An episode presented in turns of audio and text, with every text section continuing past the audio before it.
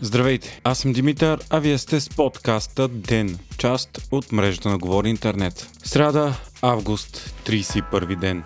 На 91 години след дълго и тежко боледуване почина Михаил Горбачов. Горбачов бе първият и последен президент на СССР и смятан за един от хората с най-голямо значение за съвременната история. Именно Горбачов сложи началото на перестройката, довел до разпадането на Съветския съюз, края на студената война и падането на желязната завеса, по този начин освобождавайки източна Европа от тоталитарната комунистическа власт. Горбачов става генерален секретар на комунистическата партия и по този начин лидер на СССР през 1985 година, когато основната му цел е да извърши реформи и възстанови статута на отслабения, особено економически Съветски съюз. Именно Горбачов допуска стартиралите през 1989 година процеси на демократизация на народните републики в източна и централна Европа, както и обединението на Германия да се случат мирно, въпреки вътрешната съпротива. Затова и Горбачов е най-уважаваният и почитан съветски политик от Запада, особено в Германия, където е удостоен с множество звания и отличия. В Русия обаче той така и не бива никога признат, а дори е обвиняван за разпада на СССР.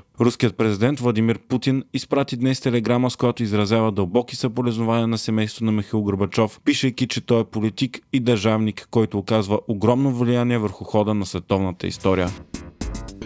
Българгаз обяви, че ще се опита да купи слотове за втечнен газ в Гърция. Става въпрос за търгове през октомври за свободни слотове на гръцкия терминал на остров Ревитуса за запазване на капацитет за доставки на втечнен газ през 2023 година. След като направи това, Българгаз ще покани и доставчици на втечнен газ за закупуване на количества до края на идната година. Освен това, Българгаз чака нов заем от държавата след вече отпуснатия такъв от 800 милиона лева, тъй като няма достатъчно оборотни средства за да се разплаща. До края на септември компанията трябва да направи плащания за общо 1 милиард и 360 милиона лева.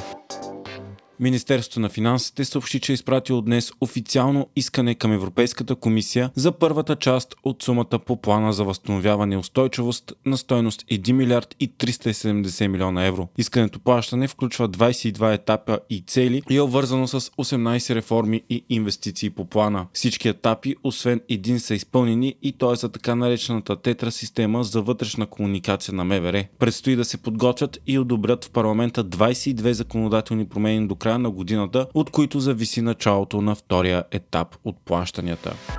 Вие слушахте подкаста Ден, част от мрежата на Говори Интернет. Епизода подготвих аз, Димитър Панелтов, а аудиомонтажът направи Антон Велев.